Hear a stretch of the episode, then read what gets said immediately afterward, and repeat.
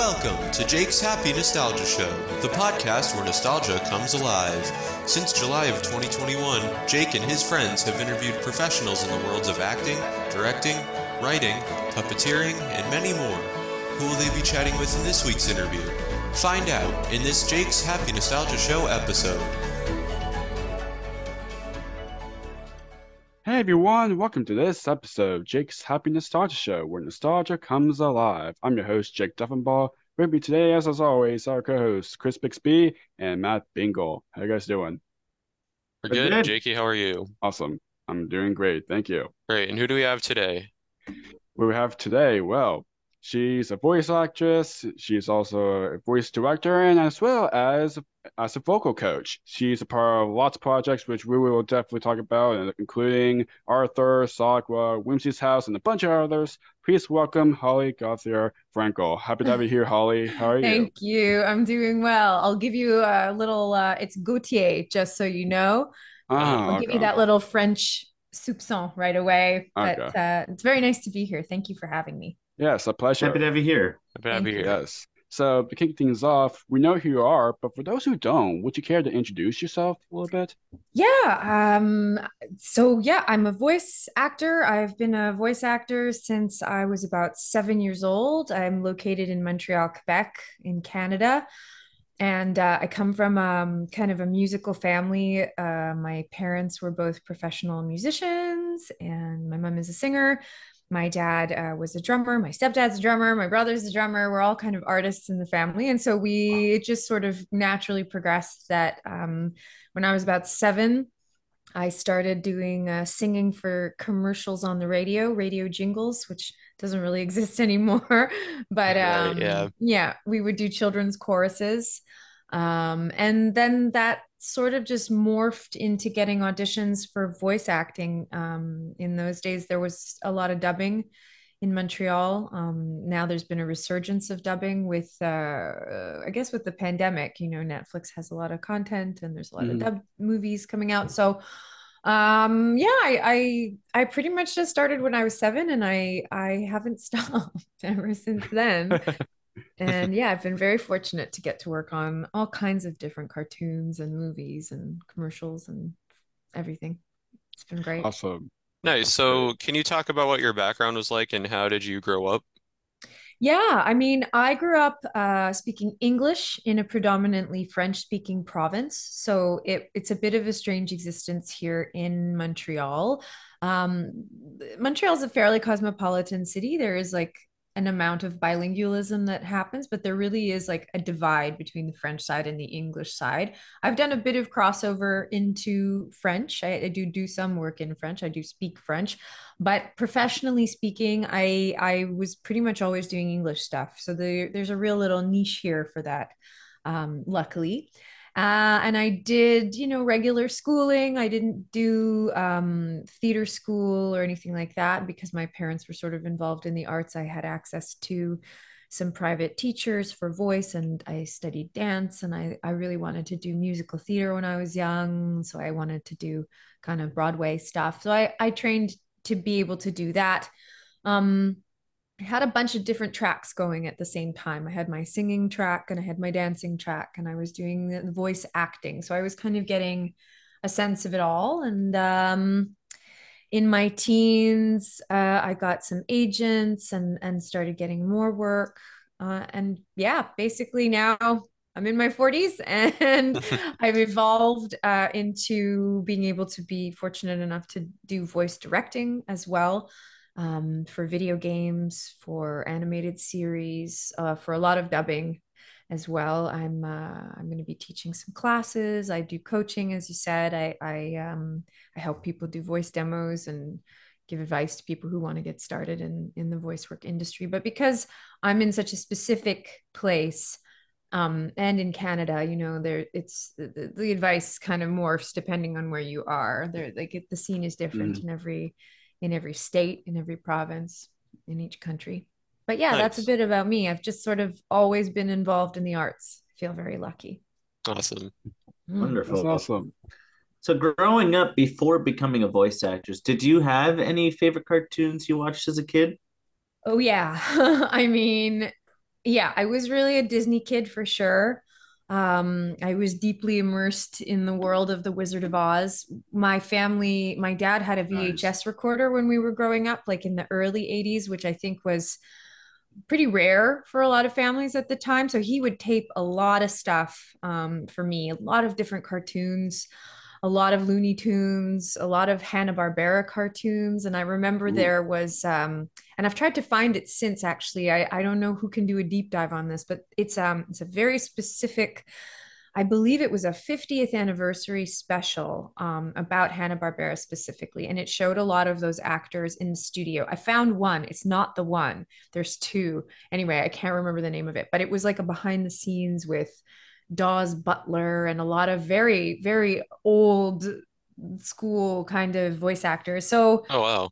I remember watching that a lot uh, because I had it on V H S and being very fascinated by that. And a lot of the Disney shorts. Um, oh, yes. You know, I liked, I liked a lot of those. I think I just always had that in my head as a kid. And, you know, seven is pretty young to start. So I think my, my childhood and my job kind of merged. And uh, I didn't start doing kind of funny cartoony voices until I was about ten or eleven though. So I would say that, you know, I had a, I had a grace period. I just sort of started singing, but I was very musical. I played piano. I, I loved running around the house, making up actually podcasts uh, as we now know them. I would, I had a little Fisher Price recording device and I would, uh, I would make up all kinds of stories and, and sing little oh, songs wow. and interview oh, wow. my brother. And oh, yeah. Cool.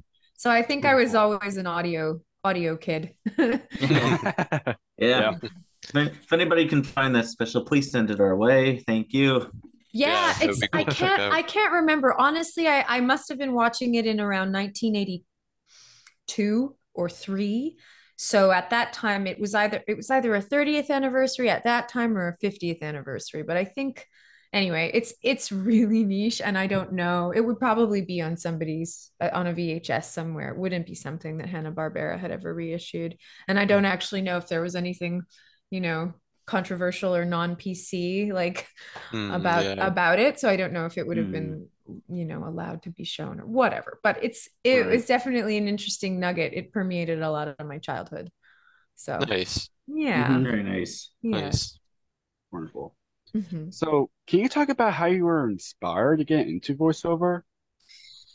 I mean, I think it's hard to know really because I wasn't super conscious of that in in my early days. You know, I think I was pretty susceptible to being surrounded by adults who were quite amused by the things I was doing and, and very, you know, they were very supportive of me and they wanted me to do a good job. And I really liked the attention.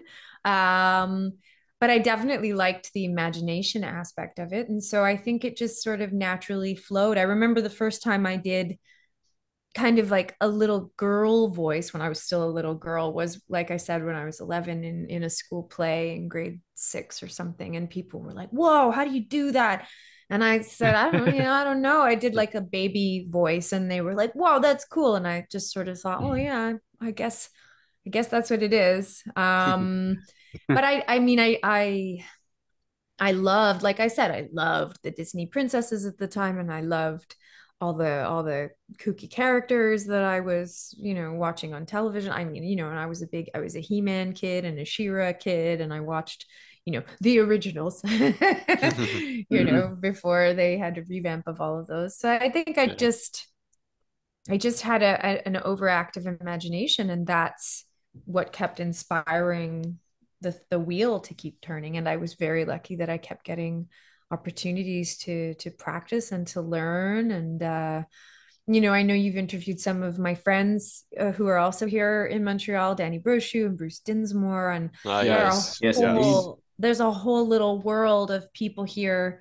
um that have been my mentors and my teachers and my friends. I'm very lucky to call them friends, and wow. they influenced me a lot, and I learned a lot from from all of them, you know. So I think it was just a a self-perpetuating thing that uh, that luckily was always sort of around, which not a lot of people get to say. You know, I know it can mm-hmm. be so hard for people coming out of theater school. Some people don't go to theater school and they just want to break in. Um, so I'm I'm very aware of how lucky I was to just sort of constantly be siphoned. I, I didn't mm-hmm. have much of a, you know, I had a childhood that was geared towards performing. I will say that, you know, I was always doing some kind of training for the next thing. Uh, so I, I possibly, uh, I don't know. I didn't have a lot of time just meandering around the neighborhood necessarily, right. mm-hmm. but uh, yeah.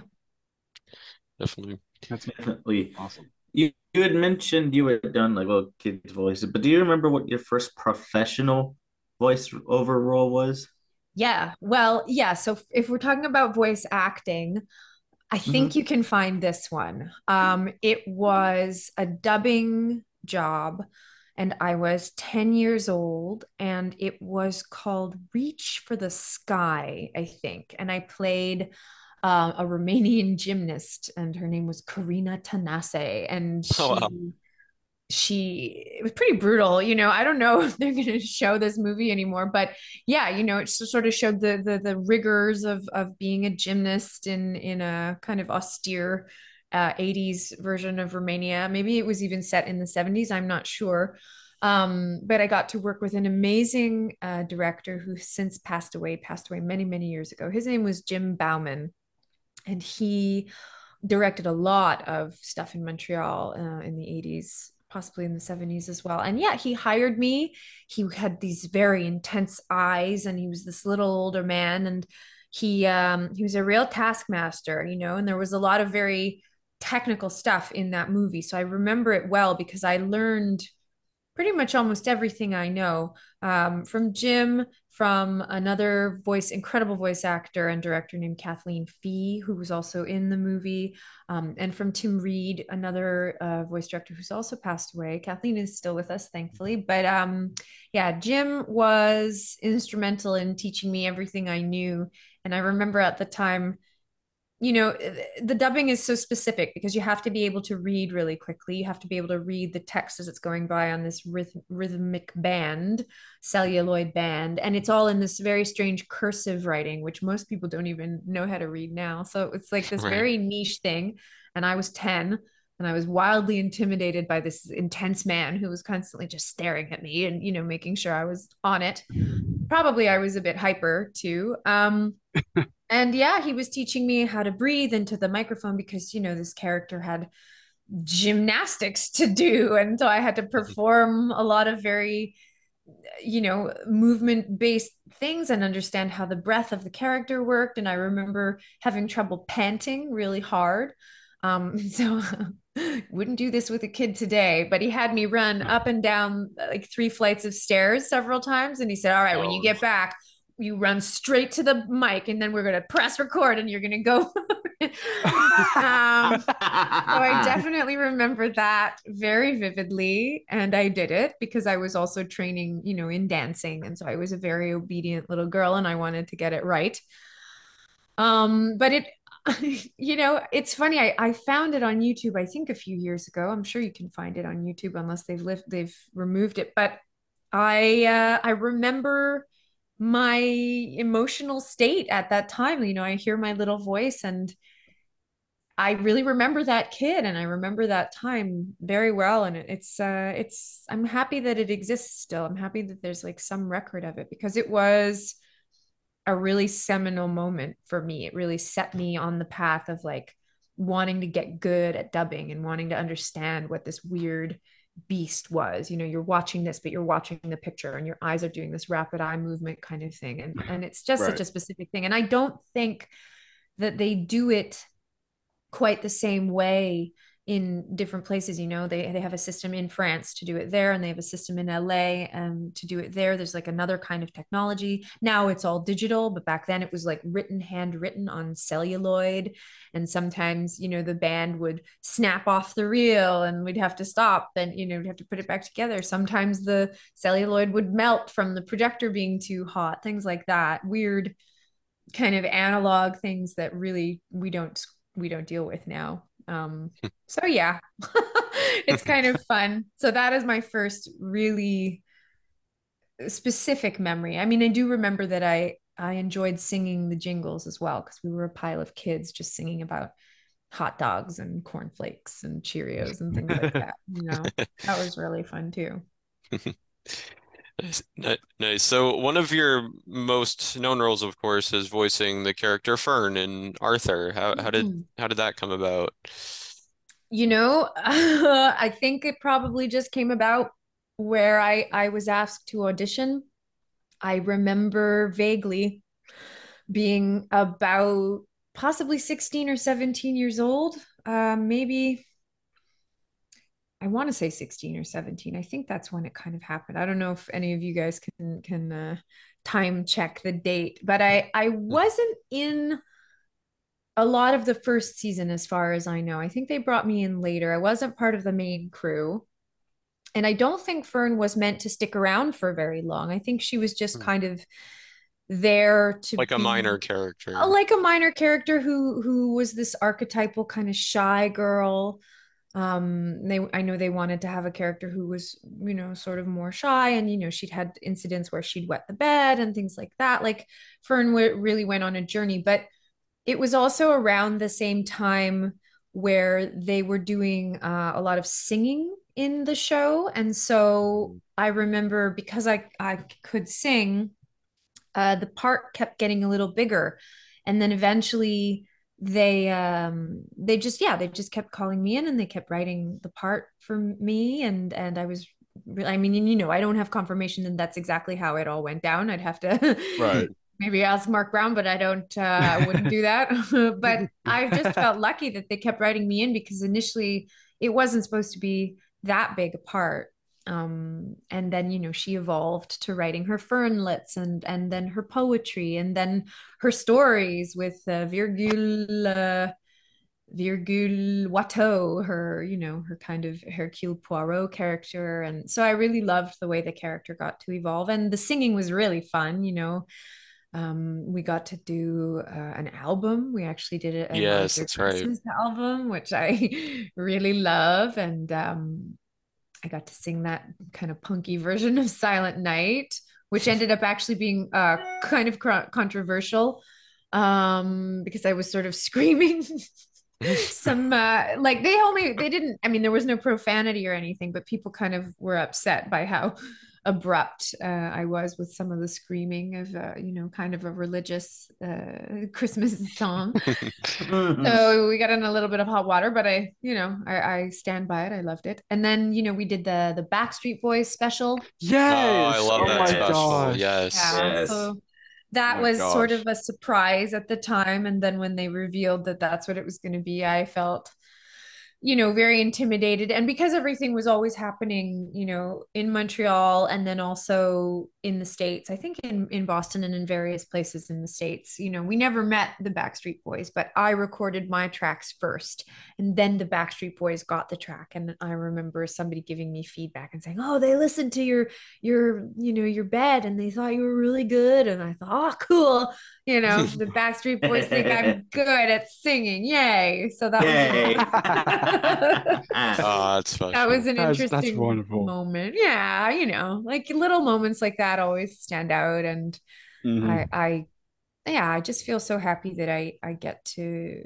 I, I, you know, we did a, we did the podcast version. Yeah, um, yeah, the Arthur yes. podcast. Yeah, Arthur podcast. That's right. That's right, and that was really nice to be able to revisit because it was quite bittersweet when it ended. Oh yeah, and, uh, yeah. Uh, was a really good run though. You know, not not a lot of people can say that they get to do uh, something for about twenty, twenty-five years, you know?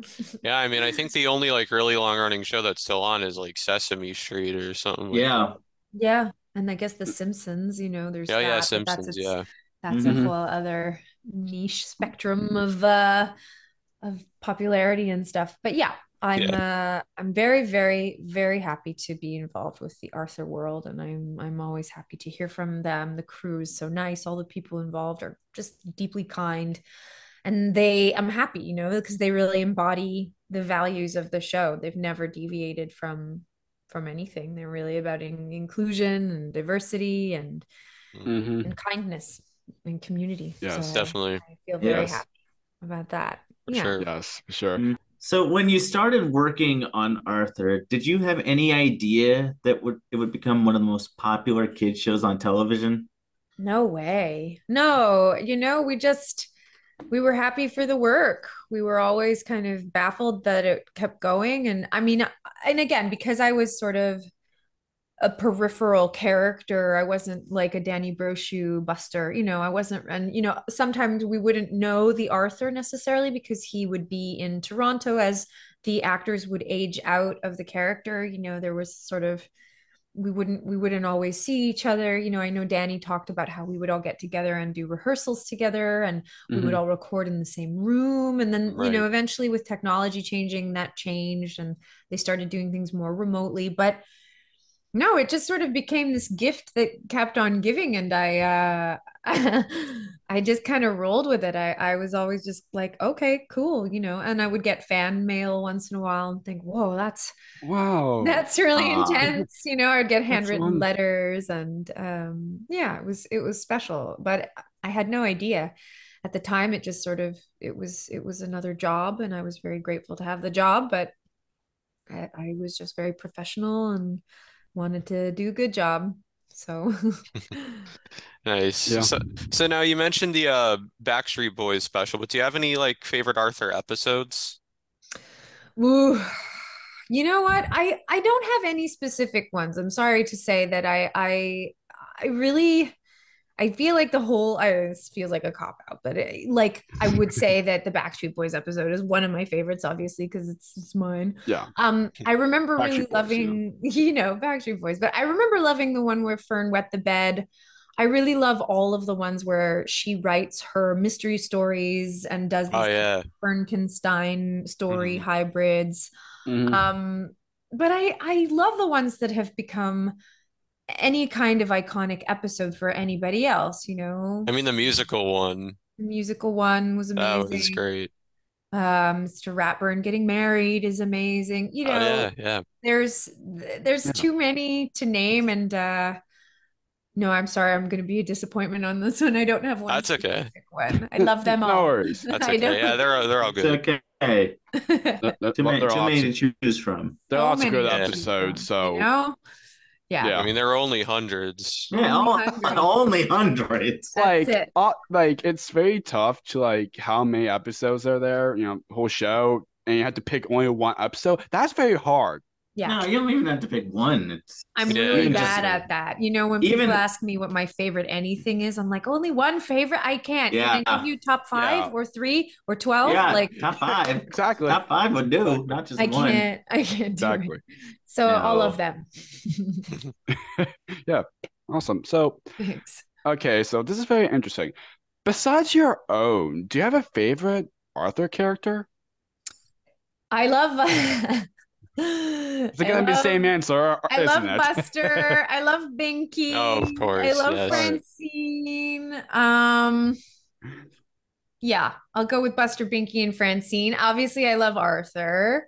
Um. Everyone always makes me laugh a ton. Um, I love Muffy cheese. This is a hard question, you guys. I, I, uh, if I had to pick one, I think I would pick maybe even Binky because he's just oh, like Binky's great, you know, yeah. tough yeah. and misunderstood, and he's, he just wants, he just wants to do the right thing, you know. And he's yeah. he's very well-meaning. No, but then, you know, then you got Buster. I don't know. Guys. Too hard. Why make me decide? All of them. Francine. Francine's great. Why? No, I can't do this. I refuse to. I refuse to pick. Don't make me pick. I do love them all. I, I really yeah. do think that that it's an amazing cast of tight-knit friends. And I, I'm a big ensemble person. I really love like the whole group of, of something. Yeah. And you know? yeah. And, and Buster's great. And not a lot, a lot of people talk about it nowadays, but the spinoff show that he got, Postcards from Buster. Yeah. Yes. Oh, that was a great show. Yes. Yeah. I was very happy great to show. be involved in some of those episodes as well. Yeah. yeah. Nice. Really awesome. Cool. Yeah. It was a cool, a cool spinoff and a cool kind of hybridization and talking mm-hmm. to real kids, you know, yeah. I, again, yeah. I thought that was a really great, uh, a great, a great initiative.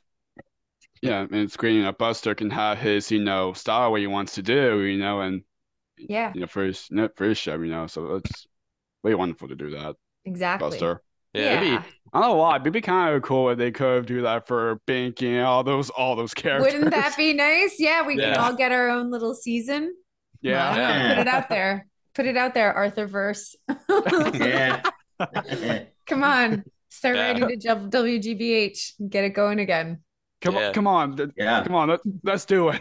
Let's do it. I won't, it won't look bad on my end at all that I'm asking for more. No. It won't look opportunistic in any way. so, so now another uh, uh, voiceover role that you're most known for is voicing the lead character Sagwa in Sagwa, the Chinese Siamese Cat. What, what was it like kind of getting your own uh, lead character in the show? You know what? I have, like, it was amazing. It was amazing. I met Amy Tan. And it was like oh, yeah. amazing. And, uh, but I was scared. I think I was quite young still. I was like about twenty-one, twenty-two. And, uh, there were, it was a lot of pressure. Um, I mean, we obviously had a lot of fun. I loved everybody that I worked with. I loved, I loved working with the director, Terrence Scammell. And I loved, uh, you know, my co-stars.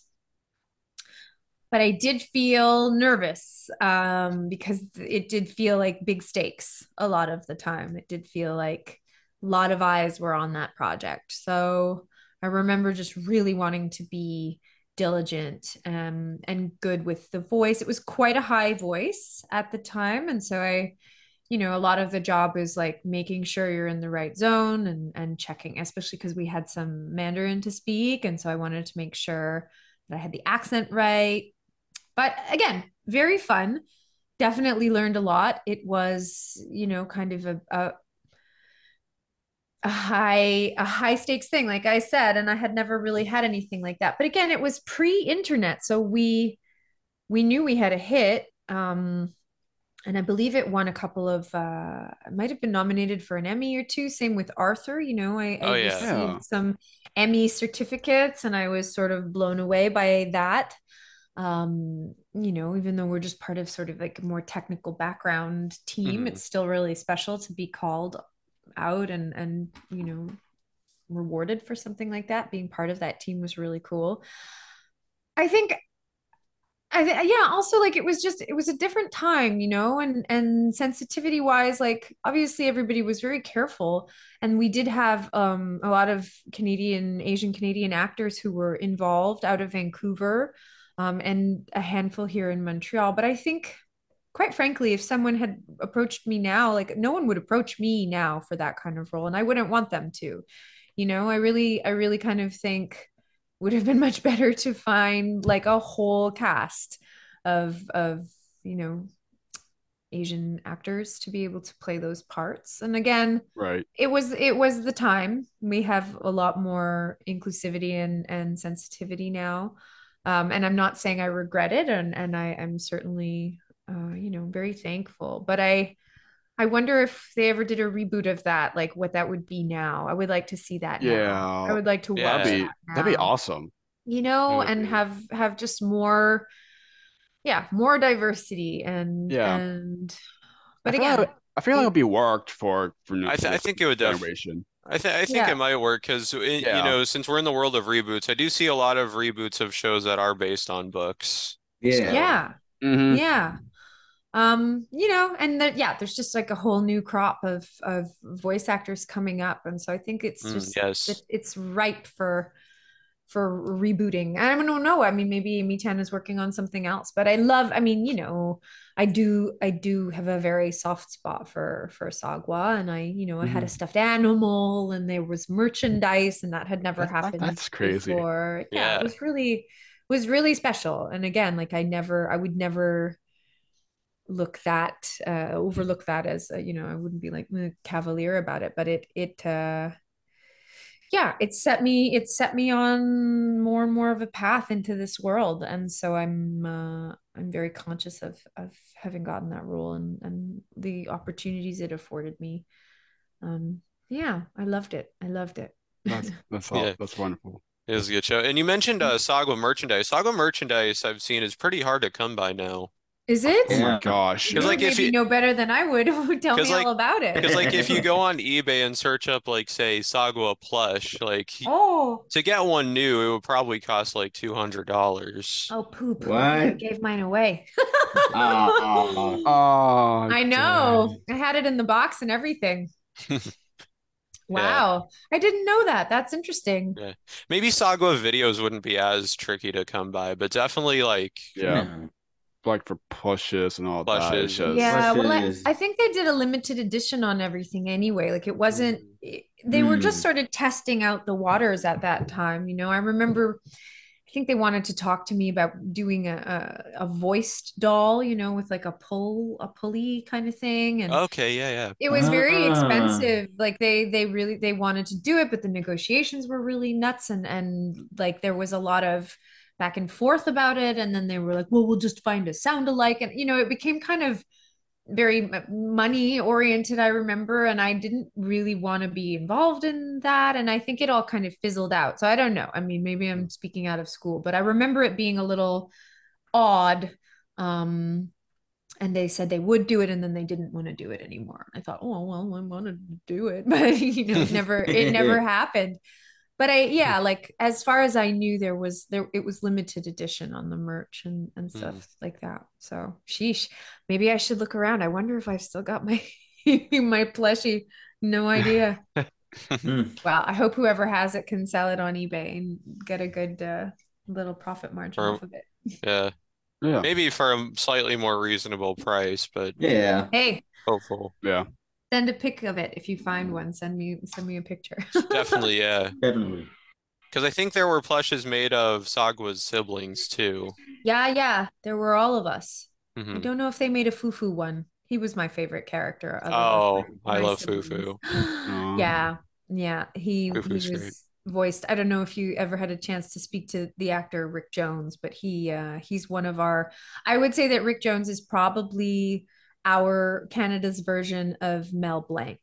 He's a, okay. He's, he's a genius. He's the only actor I've ever met who could have a, a double conversation in his own mouth. Like he could do kind of like a, a high pitched, I can't even do it. I can't emulate it. I don't even know how to produce a kind of sound that would make that make sense. But it was like a Donald Ducky kind of like in the back, and you could hear it kind of going, and then he could speak out of the other part of his mouth and have like a back and forth conversation with wow himself. That's yeah. crazy. My yeah. gosh. Yeah, if you can find him, I think he uh he's a bit of a recluse and he lives his life, but he's an incredible incredible actor and an amazing teacher and colleague and a good friend. And yeah, he he has voiced thousands of um Canadian cartoon characters um over the years. Terrence Scammell too. They're wonderful. They would often work together. Anyway, nice. So yeah, he played Fufu, and mm-hmm. we laughed a lot. I remember laughing a lot in the studio, and and being kind of younger, being kind of intimidated by everyone, sort of thinking, oh gosh, I hope I don't blow this take, because they would constantly be making me laugh. So yeah, oh a lot gosh. of fun, a lot of fun. Definitely. Mm-hmm. Yeah. Definitely. Definitely. Sorry, I can ask no. you guys a question. Sure, if you want to. Go what ahead. made what ahead. made you want to start this podcast? Like, I want to know. You know, we had a little bit of back and forth online, but like, I really mm. love that you guys are doing this, and I can see, you know, you have a collection of stuff in the background there, oh, yeah. Chris, mm-hmm. and, Chris and does. Yeah, like, what are what are all your backgrounds, and what made you want to do this? So, well, so. I so when I messaged you about the um, another good friend of ours who wants to get you on his podcast, uh, the D J Bob show, I was actually yes. a co-host on that podcast like okay. a couple years ago. So I had a, so I had kind of already had experience with doing podcasts getting into this one, but okay, mm-hmm. yeah, but this one I think I do a little bit more than what I did for the D J Bob show. Okay, yeah, because I also edit and. you know, uh, run the social medias and stuff. Oh, fantastic. Yeah. But I mean, I guess why cartoons, you guys? Like why just things from your own childhoods that made you Yeah, really pretty happy? Yeah, yes. pretty much. Pretty yeah. much, yeah. Mm-hmm. yes. Pretty much. Yeah. Yeah.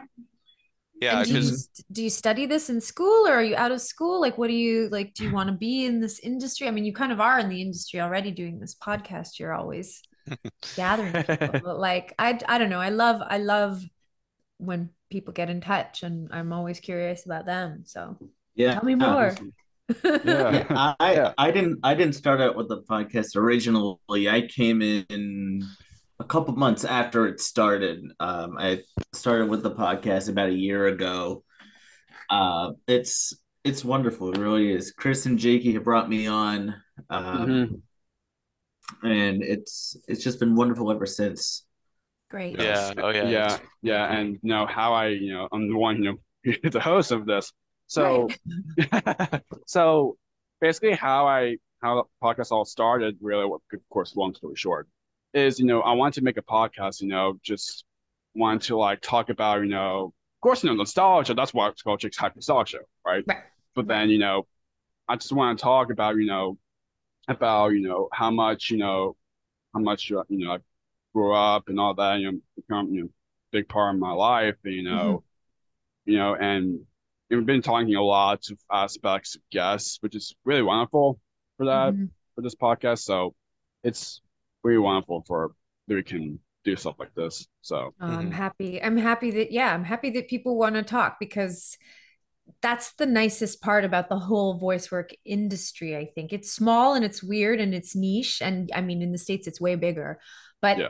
everyone mm-hmm. is interested in the job, you know. I don't think I don't think anybody can do this job just kind of doing it. I mean, you know, maybe you can get away with it, but like for me, you have to have the love for it. You constantly have to have that mm. excitement and the imagination machine going, and you gotta want to do it, you know, because yeah, the that, voice that's not kind of what happened to me when voice, I yeah. when when I think about doing it, you know. So definitely. Cool. Sorry to put you guys on the spot. I just... no, no, no, no, no, no, no. This is actually a nice change of pace, actually. Yeah, go. Of course. Yeah, yeah. Thank yes. you for that. I don't like Thank all this attention. I like being behind the scenes. yeah, there you go. This. Yeah, what what episode is actually one hundred and one? I think it's one hundred and one. Yeah. Taping yeah. wise, yeah. Uh-huh. Taping wise, yeah. Is this one? This one's one hundred and one. one hundred and one. Mm. Yes. Awesome. That's good. I like that number. Yes. yes. one. Yes. one oh one. Good. one oh one. Even. Good. Yes. Got a good yes. shape. Got a good shape. Yes. Yep. Wonderful. Yep.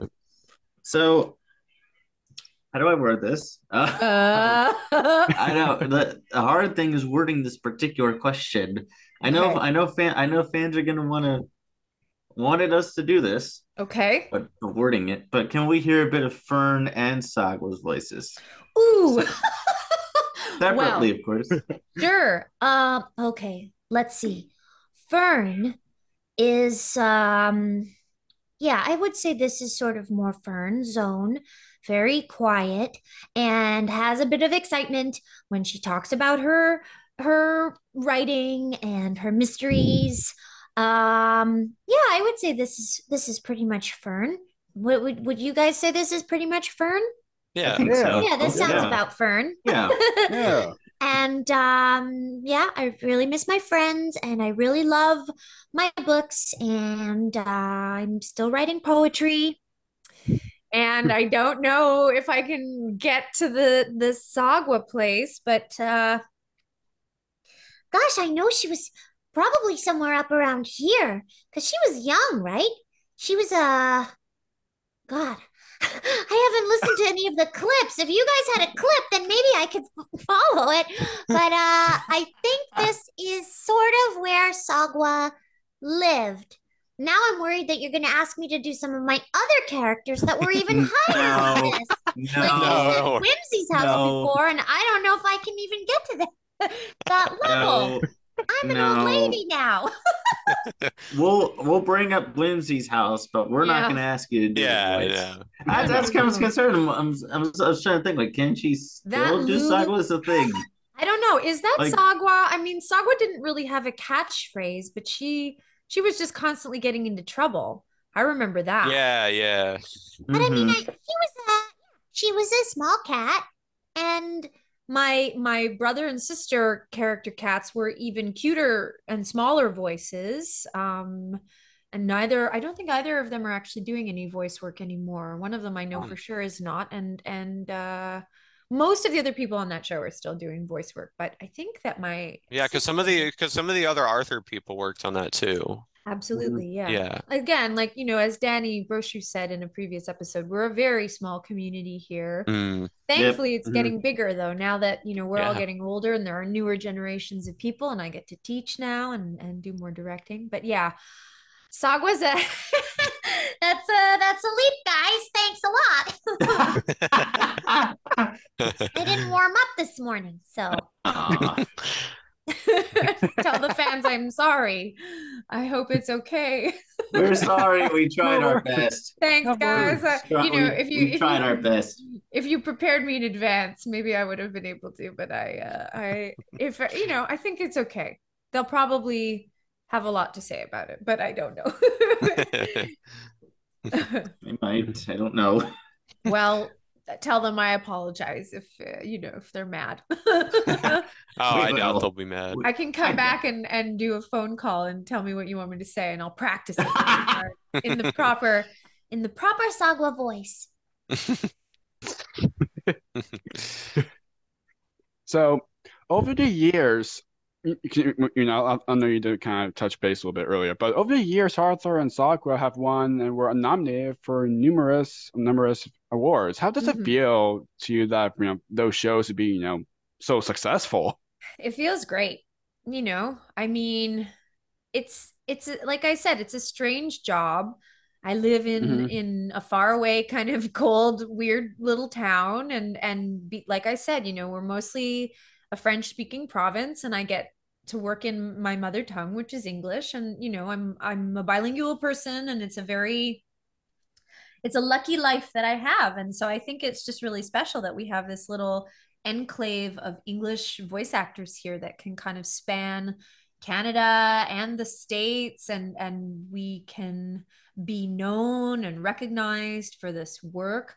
But, you know, I, I, I, like I said earlier, like I, I, I made a joke about it, but I'm not really about spotlight. I'm not, not very good at social media. You know, this is not why I do this work. Like I, I'm super happy to do work and to get called to do work, but I, um, I don't know. I, I, it's intimidating. It's, I mean, and it's great. I, these shows deserve this kind of recognition, you know. The oh, yeah. people are incredible. Mm-hmm. The art is gorgeous. The stories are vital and important, and you know, I'm I'm very very grateful that I was given the opportunity to work on these shows. And yeah, it's I don't know a lot of people in my friend circle that you know that can say like, yeah, we've got I've got some Emmys in my closet, some Emmy certificates. You know, it's a really cool. It's a really cool thing. So, you know, just yeah. grateful, just grateful. And it was not what I expected as a child. And it's, but it's not the goal either. You know, I just want to make good work that people are happy with, that can affect people like you guys and make you happy and, and give people inspiration to, you know, live their best lives, or also maybe want to get into voice work or do something adjacent to the voice work industry, or you know like I I really think this is such a strange realm to be able to make a living in, so it feels yeah. great. It feels it feels great, but it's kind of baffling too. I'm kind of like, wow, who knew? Yeah. You know. Definitely. And it, with with Arthur and Sagwa, you know, they taught a lot of you know different things too. I mean, Sagwa of course taught a bit about you know China, and mm-hmm. Arthur, you know, dealt with some pretty serious topics too. Yeah, yeah, yeah. Bullying, all yeah. kinds of stuff. Or the episode where uh, M- Missus McGrady uh, had cancer. Right. Yeah. So right. some very serious things that not a lot of cartoons or really uh, kids shows in Any general shows. would deal with. No, well, that's shows, it. Really. And I think that's the nice thing. Like these kinds of shows, I think they had such longevity because, you know, not that all cartoons are this way. I'm not saying right. this, but some cartoons can be pretty two-dimensional um, yeah. in terms of their messaging. And, you know, some some are just they're very limited in their scope, but these shows didn't condescend to children. You know, children are deeply important um, members of society, and I think often they're overlooked, you know? And so I like a lot of people who grew up with Arthur. Yeah, I, I have a lot of people that have come up to me over the years and said to me, you know, yeah, I learned so much from that show, and it was like my companion, you know, these guys oh. were my friends too. And I'm glad people felt that way, you know, and I'm glad it really impacted people positively, because we're living in a pretty uh, intense time in the world as it ch- shifts and morphs. So yeah, it's great that we have this little nugget of time, well, twenty-five years worth of shows. Um, yeah. For Arthur, at least. I was always sad mm. that Sagwa didn't get to continue uh, into more seasons, but uh, yeah, it's a real privilege, you know. I, I'm just a weirdo doing voices in the dark. I'm just like, so who I didn't know it would have this kind of scope and impact on people. Definitely. Yeah, definitely. So we had brought this up earlier. You also worked on a puppet show called Wimzie's House, mm-hmm. providing providing the role of Lulu. Now, even though it was still voiceover, what was it like working on the show with a different style than most of the work you've done?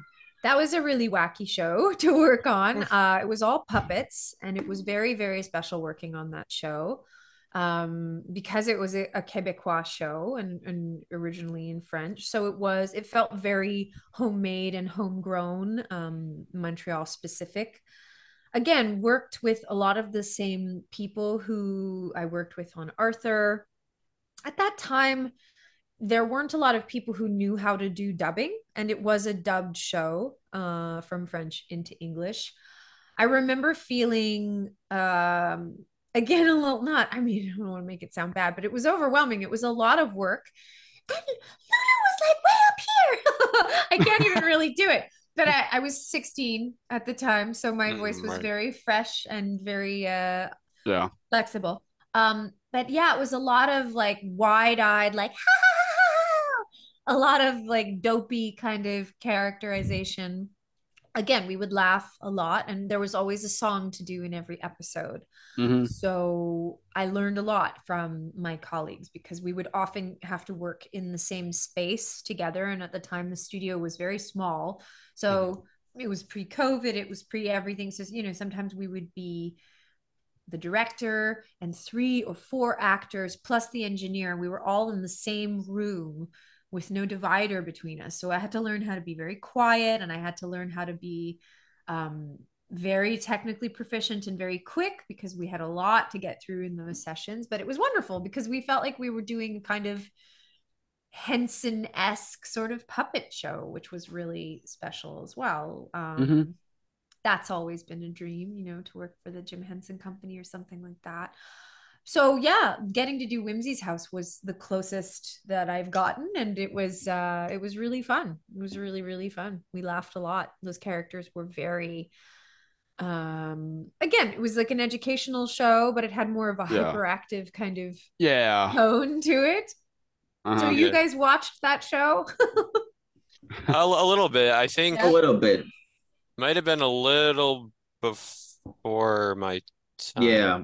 It yeah, was also for much younger so... kids, right? Like it was. Yeah, and, and I was yeah. born in two thousand four, so I'm, so I'm, I wasn't grew up watching that show. Because I was two thousand. It might have been on for maybe like a couple more years, but I don't think yeah, it was I was on for that much longer. I was, I was, I was also two thousand, so might okay. have been on a little bit. Yeah, see, it was done in the nineties, and again, like it's interesting to know. You guys are in the States. We. There's no, there wasn't transparency like there is now, or there wasn't like a searchable quality. Like we didn't have the internet. We couldn't just like stream it or download it or, you know, steal right. it. Like we would often do shows. And I, I mean, there are still hundreds of shows of mine that I've been on that I've never seen, because I don't know where they aired. We never knew where they would go. Um, and so it's very easy to lose track of many, many, many of these shows. Like I still... The, you know, there are some I can't even tell you. I, I'm ashamed to say, like, I, and it's it's it's the fans who have been collecting uh, the data and amassing the, you know, connecting all the dots and saying like, oh, you did this, you did this, and sometimes I'm like, oh yeah, I did that. Did you see that? Because I I don't know where they ended up. I remember once I went to Singapore and I turned on the television and there was a show that I had done a voice on and I had never seen it because it was ma- made to be shipped to, you know, Asian countries and uh, never to be seen in Canada. So I was like totally taken aback that there. Like, I don't wow. Was. Yeah, I was like, oh my gosh, yeah. That's where it went, you know. So um oh, that's yeah. where that's where it is. Exactly. And so it's interesting to hear from from you guys, like, what did you watch? What did you have access to? Because things would have been in syndication, things would have come at different times. Um, mm-hmm. And now there's all sorts of streamer channels. So I don't know, maybe yeah. maybe, so many streaming channels now. yeah. Yeah. Yeah. So now, and people can say whatever they want about this show, but I did grow, but we all, I'm sure, grew up with it. But you also voiced various characters on the show, Caillou. Mm. Can you talk a bit about that?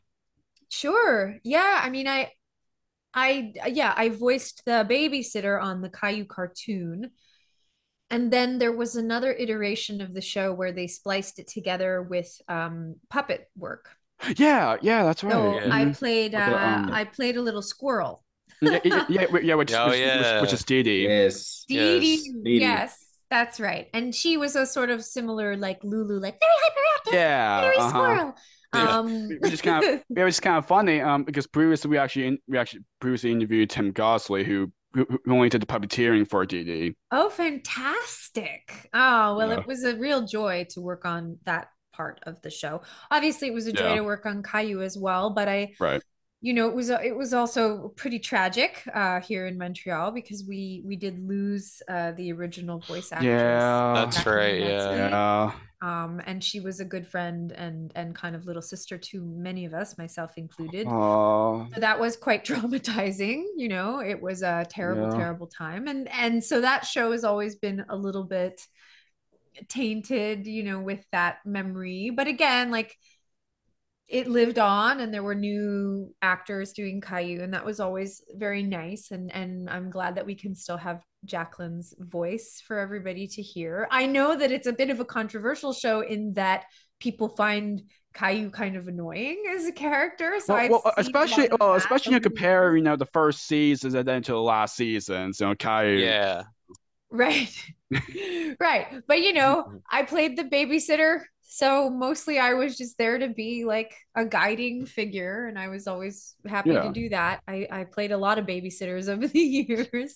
Yeah. Um, but I loved playing DeeDee the squirrel. I found that very um, amusing. And I got to work with uh, one uh, actor in particular, um, Pierre Cole or Pierre Paquette. He went by two names for a long time here in, uh, in Quebec because he works okay. in French and English. Mm-hmm.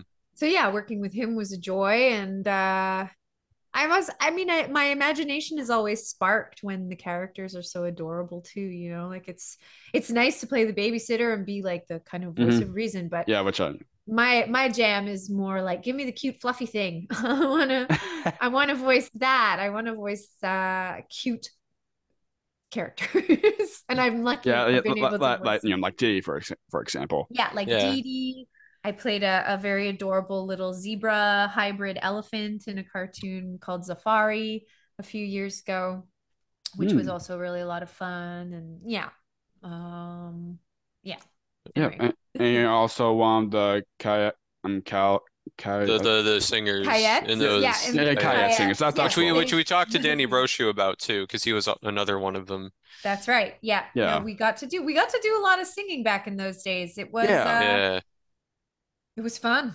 I mean, it was really special to be able to use all the things I loved doing, singing and acting and being silly. It was a real joy to get to do that. Yeah. Mm-hmm. Yeah. Yeah. And like I said, you know, people can say what they want about Caillou, but it is, it is, it is, it is nostalgic. And yeah. And they did, and, you know, they did bring it back for a little bit. Yeah. Yeah. I think it's on Cartoonito. Cartoonito. Yeah. Yeah. Cartoonito. Mm-hmm. Okay. Yeah. yeah. It's a kids show and sometimes yeah. kids are annoying and that's sort of the point, you know, you gotta yeah that's it's a kids show, you know, there's gonna be some characters gonna be like that, so that's right. Yeah, so, pe- you know. So people, what are you, what are you thinking? yeah. But it, and, and it was on for a long time too. Yeah. In fact, I think it had yeah, only yes. I think they just like three years ago finally like pulled the plug on it from for P B S. I think so. Like, yeah, because of because so. of parents thinking about Caillou. Well, I think it's also blah, blah, blah. I think P B S just might have lost the rights to it. Oh, I think so. Yeah, most, or probably, mostly, yeah. yeah, and probably mostly. because you know, and probably because you know, Caillou's been uh, airing for probably a long time. That I just yeah, they probably, probably wanted to make to way that. for newer shows. For new shows. Yeah, there's yeah, new, and I mean, which I happens. Love, that's it. That's important too. Yeah. You know, it's uh, yeah. Uh-huh. There are other stories that need to be told, and there are other perspectives that need to be out there. So yeah, yeah. yeah but with Arthur, I'm I know they've mentioned Arthur's definitely going to be still airing for a long time. Yeah, yeah, yeah. Um, which is and amazing. Like, the podcast is great, and yeah, you know, there's, there's still, yeah, they're still present. They're still yeah, there's um, still Arthur out there, just not in the just same not. way that it was for many years. Exactly. Yeah. yeah. But we yeah. evolve, you know. And that's the beauty yeah. mm-hmm. of the world now, and technology now, and internet now, and. uh It's amazing. I'm very grateful to get to think about this time because, I, you know, it's quite a long time ago for me now. And I feel like a big grown up, and it's uh, it's special to be able to try to go through the file facts of my memories, which is a little dusty. um, yeah. Very nice to be able to talk about that time in my life. It, it was a, a real learning uh, time, uh, and I grew a lot. Yeah. Mm-hmm. Yeah. Definitely. So. So some other anime series you worked on were, you know, what's what's that? What's with Andy and Mona the Vampire? What, what what was it like, you know, to do to do those shows? Those were fun too. You know, I I didn't have a lot of uh, episodes on either of those. I I mean, What's with Andy for sure. There was more. Playing Terry was really fun. Um. And yeah, Mona the Vampire, mostly it was like little tiny parts, and then Belinda, again, the babysitter. um, so, you know, it was all, Dude, it was wow, all they had lots of babysitters. For a lot of babysitters. Show. I had that like nice babysitter voice, and I did do a lot of babysitting. So I guess uh, art was imitating life. Again, very, very fun. I felt very lucky. Um, And it was always nice to get to see how far they went. You know, people really loved mm-hmm. What's with Andy. Um, yeah. That was for a company, Cine Group, uh, that doesn't really exist anymore, that show. Um, there was a big, there were a lot of changes in the Montreal voice scene um, in the two thousands as well. So like there was a lot of shifting and morphing, and then a lot of the work dried up because there was some scandals that happened here. So it was, mm. uh, it was an interesting time. Like that was in the before time, you know, when there was a ton of work happening, and mm-hmm. I was working almost mm-hmm. every day after school. I was, you know, high school, university, and I was just going to jobs, and yeah, it was, it was part of a, a whole other life, but yeah, lots of fun. I mean, I just, a lot of the things I remember Or, or that we laughed a lot, you know, we would really just have a good time being goofy. And that was really fun yeah. to, to get to do. Definitely. Mm-hmm. So in, adi- in addition to voicing for animated series, you've also voiced some characters in some various video games, mm-hmm. including some for the Assassin's Creed series. Yes. Oh, wow. What's it like getting to work in video games for voices? Pretty cool, I have to say. Um, I'm, you know, not a huge gamer myself, but I... Me neither. I used to be. Yeah. Yeah, I'm not. Me too, I'm not. but I'm not. I mean, that's the way... It's the new, sort of the new thing. And because Montreal um, has the Ubisoft kind of headquarters here, that was also something that was happening at the time. You know, I... I did start working at Ubisoft quite a long time ago when they were a fledgling company. One of I found a pay stub a couple years ago from nineteen ninety-nine. Um, so it it I evolved with them, and uh, again, like that's fun work too, you know, because I get I've gotten to do little kids' voices. I've gotten to learn certain languages. I've gotten to do very specific kind of research for parts. Um, I've gotten to do lots of action kind of characters that I never would necessarily do. Um, in animation, I was always doing more like young fairies and chipmunks right, and yeah. cute things. And then mm. in these games, I, I got to actually be, you know, a, a woman, a grown woman, or a fighter, or, you know, speak Greek, speak ancient Greek. Um, so yeah, it's been very special to get to work uh, for for the Ubisoft franchises. Um, oh yes, they make some pre- they make some really good games. Yeah, I mm-hmm. mean, they yeah, make some, they make a lot of good games. There's a reason that they're still doing a ton of stuff. You know, oh yeah, I really love these games, and I I realize that more and more the more I do. I'm very lucky too, because now I get to do voice directing uh, for Ubisoft on various games, which is really fun. I get to sort of put all my knowledge and nerding out into practice for other people. I can, I help, I coach people through sessions, and I, it's always very exciting to get to help people and, and listen to people and get inspired by what they're doing on these games too. So yeah, overall, it's just been a wonderful, wonderful experience to get to work with them. Yeah. I was just speaking of uh, vocal coaching. I was, I was going to ask, like, how did that kind of come into play?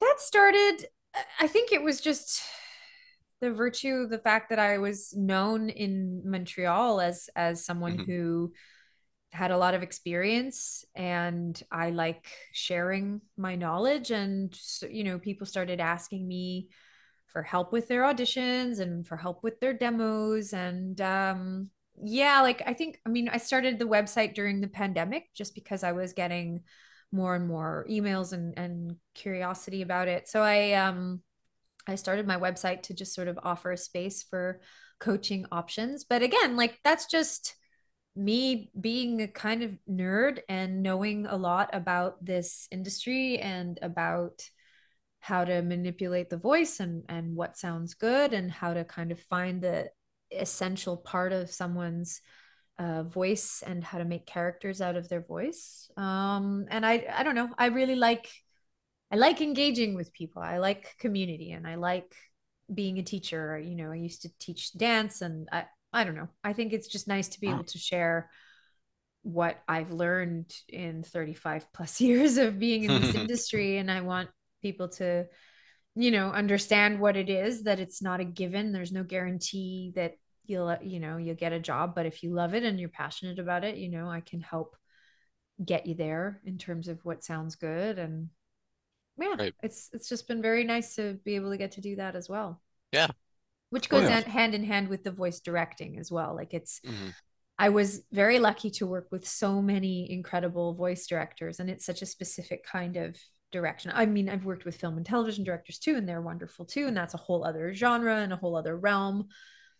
And I always try to observe, you know, what works and what doesn't work. But, you know, I, I did, I did learn in a time when people were maybe less sensitive to the needs of younger people. Like I said, you know, I loved working when I was a kid, but they worked us hard as kids. And now I feel lucky that I can kind of uh, give better resources to people. Um, and teach in a way that maybe would have been nice to have access to when I was little and, and didn't always have that. So, like, I kind of want to be like the mama bear of voice directing and, and voice acting. My little cat just jumped up on my chair, so she's here with us now. Oh, yeah. Oh, what's her name? Her name's May, and I, I have brothers in the other room, but he's a scaredy cat, so he won't come in. Oh, yeah. That's kind of funny. They uh, they have a cat when when when you literally voice a cat. Yeah, Sagwa. I love cats. Ironic. Yeah, no, I've always they've always been part of my life, kitty cats. So I wonder if yes, I can both, both both with voiceover and in real life. Aww. Little May. Aww. Yeah. Hi. Coffee you know. mug. May May. When you say hi, oh, there she is. She's like, what are you doing, mommy? What are you doing? What are you doing? What are you doing? What are you doing? What are you doing? Wait, why are you talking to all these people? Who are, yeah. who are these weirdos you're talking to? She's a very shy girl. She's like, ah, don't put me on the T V. Don't put me on the internet, mom. I don't wanna. Oh my gosh. Oh man. Oh man. So you probably know we did mention the Sagwa plush yeah. earlier. Yes. But do you have but do you have any memorabilia or anything from the projects that you've worked on that you want to show or just talk about? I mean, to be quite honest, there hasn't been a lot of merchandise that has been given out. I do have, um, I've received some Arthur sweatshirts over the years. I don't have any cool. of that handy, mm. but you know, it's fine. No. Yeah, it wasn't about the merch. Like we never, right. no. you know, sometimes we would see it, but uh, full disclosure, I, I went to F A O Schwartz in New York City and bought that Sagwa plushie myself. Oh, wow. Yeah, yeah, yeah. Like it wasn't, yeah. that wasn't, that wasn't the priority at the time. Right. I mean, it's not like with live action. It, it's it's not like with live action shows, because sometimes you'll see interviews with live with people who do like on screen acting, and they'll say, "Oh, I got to take this from set, or I got to keep this." Yeah, yeah. yeah. And I, I mean, I've been I given merch part. from other projects and stuff, but it it's that's definitely not been the focus. I would say now, though, no. you know, like those little pop. Pop Funko dolls, like if ever they yes. do uh-huh. the issue of a Sagwa or Arthur characters, I'm I'd be all over that. Just oh yeah, they should do that with more yeah, of the Arthur characters. They should do yeah. that. I'm surprised they haven't already. Yeah, talk to Mark Brown. Ask Mark Brown. I, I, Mark, I, Mark. We Mark why aren't to. there Pop Funkos? Okay, now maybe right. like, we're loud. gonna do. Yeah, exactly. But yeah, no, I don't. I don't have a lot of the merch, you know, like because there wasn't a lot of the merch. And, no, there, again, there we're talking twenty years ago, so I, I didn't want to hoard a lot of stuff. I, uh, I no. try not to keep too much stuff over the years, but right. I, you know, I the last little piece of merch I got was um for the Zafari cartoon that we did, but I actually don't know if that ever aired. I think it may have aired in various other countries, but it it was supposed to air in the States, and then I think they just sort of put it up on YouTube. I think it aired in the U K. Um, okay. Huh. That was a fun cartoon that we did kind of in the last five years. But yeah, I don't have a lot of merch, guys. Geez, I'm like pretty boring. no, no, no, it's okay. no, no. It's okay. As as you as you, as you said, there was very limited Sagwa merch anyway. Yeah. So right, yeah, yeah. yeah. So o- overall, what are what are some things you'd say you enjoy most about, you know, being a voice actress? I love uh, getting to laugh. Getting to be a big goofball. Um, I love getting to spark up my imagination and put myself into, you know, a totally different character's kind of voice and life and shoes. I, I, and I love sharing. I love the sense of community that I get from it. And I, I think that, you know, the voice is such a specific tool. Obviously it's kind of a silly thing to say, but our voice comes from inside our body. Like it's a very intimate thing, you know? Mm-hmm. And so the fact that people respond so much to cartoon and voice work, um, that's not nothing. That's, that's something universal, you know, that's something that we all kind of tap into. So it's very nice to be able to use mine and have people enjoy it and uh, have it be meaningful for so many people over so many years. That's the see again, I don't have one favorite thing. I have a multitude of favorite things. Right. And that's fine. Yeah. Yeah. Yeah. Mm-hmm. Yeah. So yeah. It's, it's a, it's a connection. I love the connection of it all. Yes. Absolutely. Definitely. Yes. Yeah. So we've talked a lot about your work in the past. Can you mm. share any projects you're currently working on? Well, like I said, I'm doing a lot of voice direction uh, for Ubisoft. Unfortunately, it's all under non-disclosure agreements. So yeah, right. I, yeah, I'm yeah. working on, on various projects um, and various dubbing projects uh, under the Netflix banner a lot of the time. But again, I'm not really allowed to talk about it. Mm. Um, right. But I am working on a lot of dubbing. There's been a lot more dubbing uh, work that has come uh, from the pandemic time because people were trapped at home, you know, watching content. Right. Um, but yeah, like I, I would say that it's sort of fifty-fifty now, my own voice work where I do the acting portion and then where I get to do the directing. And that has been really special to be able to sit in the in the director's chair and and guide younger people who have, you know, less experience. And again, like I'm really lucky because I was trained in a time where there was tons of work. Um, and now actors coming up in this world with the pandemic, you know, you can't just sit in the studio and watch other actors do their thing. It's very stringent. There are a lot of rules you gotta. So I like to try to give as much information as possible um, in a short amount of time. And I try to be really efficient with the way that I give out that information. And mm-hmm. but it's a, it's a privilege, you know, it's a privilege yeah. to get to be sitting and watching a whole new generation of actors. And now there are a lot more people who know how to dub, and, and it's, it's nice to be able to share my weird little niche talent with, with people. yeah, so yeah, I, mean, I can't really talk about anything. I mean, there were, there were more recent animated things that I, that I did, like a cartoon called Toon Marty. I think that's on YouTube as well. You can find it. And Zafari, like it, I yeah. said. Hmm. Um, yeah, there hasn't been a lot, a lot of animation happening in Montreal, but I'm sure things will come down the pipeline. In the meantime, I'm just uh, busy doing, like I said, dubbing and voice direction for dubbing and for video. Nice. And... Awesome. Nice. Very nice. Yeah. Awesome. So, so as a voice actress, what are some of the biggest challenges you say that you faced during your career?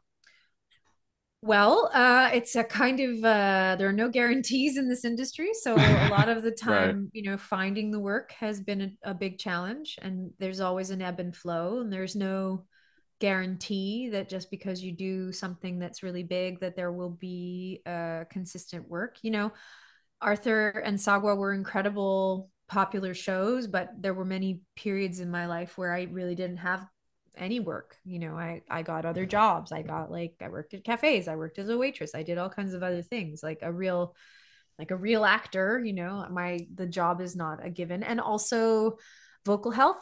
You know, in video games, there's a lot of screaming, and uh, I'm very lucky to be part of the union ACTRA here in Canada, um, which is similar to SAG-AFTRA. But uh, ACTRA Montreal was one of the first uh, offices to really start um, enforcing and encouraging um, vocal safety for voice actors, um, because, you know, you hear stories. I think Hugh Jackman just came out recently talking about how doing the voice of Wolverine really damaged his vocal cords. And so oh, wow. there's like, there's a, that's a real thing, you know, like I made a joke about not being warmed up earlier and not being able to do like a little high pitched voice, but that's real, you know, some people yeah. can actually yeah. injure themselves. And so those are some of the pitfalls, you know, the work dries up and maybe your voice cacks out and you, you can't really produce sound, but you know, we, we all learn over the years, you know, how to take care of ourselves, lots of water and exercises, and there are things, but yeah, those are, those are challenges. Um, I think that that's the main, you know, there's other issues with, you know, diversity, as we've seen on certain big shows like Big Mouth, you know, like mm-hmm. in the past, like, I just, I just think that there's room now for way more diversity. And I, I make a point of trying to step away, you know, if there's ever, and like, you know what I mean? Like there's, there, I've voiced characters that are Black characters, and now I wouldn't voice those characters. I wouldn't want to, I wouldn't feel comfortable. I would want people mm-hmm. to be able to have a shot at it, because I've had a big shot at doing a lot of stuff. Right. It so, gives some like new talent a chance to absolutely. You know, kind of yeah. step in. That's yeah. vitally important. Um, uh, for sure. I know mm-hmm. I'm, I'm grateful that the world is changing more and more, but um, oh, yeah. that, you know, and I say that just as a side, like it's been challenging for the whole vocal industry to kind of wrap their heads around it. But for me, it's always like, yes, of course, this is what we must do. So, um, definitely. You know, that's just been something interesting that's cropped up, but yeah, challenge wise, like there's no guarantee in this industry, and you can't assume that right. you're gonna get a job. yeah, it's show that, business. Yeah, it's show business, and it changes. Showbiz, exactly. Yeah, yeah. Showbiz is a tough, tough industry. You have to have a really strong um, will to keep going in it sometimes. But mm-hmm. yeah, so what? So for any um people who want to get into the voiceover field, what what would uh what's the biggest piece of advice that you would give to someone who wants to get into that? Uh, get really informed on what the industry in your area is like, and get really serious about what your reasons are for doing it. Yeah, because you, you don't want to do it just to do it. You want to do it if you have like a legitimate passion for it. You have to have a passion for it, because it's just because someone's good at it doesn't mean they're going to get a job. you know, and right. in the bigger, in the bigger yeah. cities, in the bigger ports of industry, you know, like there's thousands and thousands of people in big cities who want to do what you're doing. So yeah. you got to get really clear on why you want to do it. If you want to be a star, you can't, you can't go into it with that, with that yeah. pushing you. You have to really, yeah, you have to be knowledgeable. You have to have a drive. You have to have a respect for it. And you have to understand that there's heart and reality behind animation. People, I think, don't think just because it's a cartoon, they think, oh, it's easy, or, oh, it's just it's silly. It's just silly voices. But, you know, there's an authenticity to playing an animated character. It is the same, same kind of thing if you were doing a live action film with the camera right in your face. Like there's a reality. And that's what I mean when, you know, we talk about like the intimacy from the voice, like, mm-hmm. yeah, DeeDee's a squirrel puppet, but she's got a big heart and, you know, she wants, she has a lot of stuff to say. And you believe that you're DeeDee the squirrel puppet. You believe that you're uh, Fern Walters. You, you infuse it with life and humanity. Um, and I think some people just think that if they can imitate certain voices or th- that they have like a nice voice, sure. I mean, you might be able to get somewhere. It's a lot of it is luck. A lot of it is who you know, unfortunately. You know, I, I don't know what I would have done if I didn't have parents in the industry. I don't know if I would have gotten onto the same track. I know I would have had a passion for singing and music and, and acting, but I don't know what my life would have looked at like without that kind of push of privilege. So, you know, get informed, get in touch with people in the industry, talk to people, um, and make sure you know why you're doing it, because it's a hard, hard road. You know, I've had zero dollars in my bank account sometimes. It's not a given. Right. There's no, there's no guarantee in show business. Definitely. So it's a bit sobering, yeah. even in cartoons, you know, but if you have a love for it, there's always a way, there's always a path. And uh, mm-hmm. yeah. yeah. Yeah. I would say that's sort of the advice that I would have. Definitely. You know, know your whys. Know your yes. why. First, yep. great advice. Great advice. So are there any words you'd like to say to those watching or listening who have supported your work over the years? Thank you. Thank you so much. And I love you. And I love that these, these funny little moments in time have meaning for so many people, because they were very meaningful for me. And yeah, just keep watching and, and keep encouraging cartoons to be made and produced. Um, Fight A I. We want humans doing this. Right. Stuff. Yeah. We want yeah. actual humans doing yeah. this work. The whole A I thing's just it's so, pretty scary. Yeah. You know, yeah. we're we're not uh there's no again, I don't know, there's no guarantees in this world, in this new oh, evolving man. techno mm. world. But I think that overall people want humans behind uh their favorite characters. So absolutely. I think we have a long way to go before we are actually replaced. Oh yeah, I think so. So, you know, but uh, so. but you know, maybe that's a controversial thing to say, but I I uh yeah, I don't think a I don't think a robot can really replace some some element of the human intimate connectivity of a of a voice coming from a human. At least Definitely. I hope not. Thank you all very Hi. much for this. It was really, really yeah. nice to get to speak to you. And I of hope, course. Uh, yeah. Yeah. hope I didn't uh, disappoint too many people with no merch. No, no worries. No, no, not at all. No, no, no worries. No. I, I, I can still hear Sagwa, so. You're fine. He's in there somewhere. yeah, so, definitely. Yeah, yeah and, and um, if people want to connect with you, where can people find you? They can find me through the website, holly g f dot com. Uh, I do I do have a private Instagram, but I'm not very uh, accessible that way. I tend to, you know, if, if you want to write me an email, use your better judgment. I can't always respond, but... Um, all right, because you, I'm sure you get, like, tons. not, not tons, not tons and tons, you know, but I, I use it for personal, like I use it for business, and I mm-hmm. I have a busy schedule, so I can't always get in touch right away, but it's right. it's definitely nice to hear from people who who have appreciated the work in the past. Yeah. So definitely. Nice. You can find me yeah. around on the internet. Nice. Link link to your website will be in the description down below, and yes. to And to kind of uh, end this off, so we ask this uh, question at the end with all of our guests. Um, so, of course, this podcast is called Jake's Happy Nostalgia Show. In your own words, when you think of nostalgia, what do you think of, or how would you define the word nostalgia? I think anything that makes you feel warm and fuzzy and comforted and connected to uh, to whatever makes you feel good.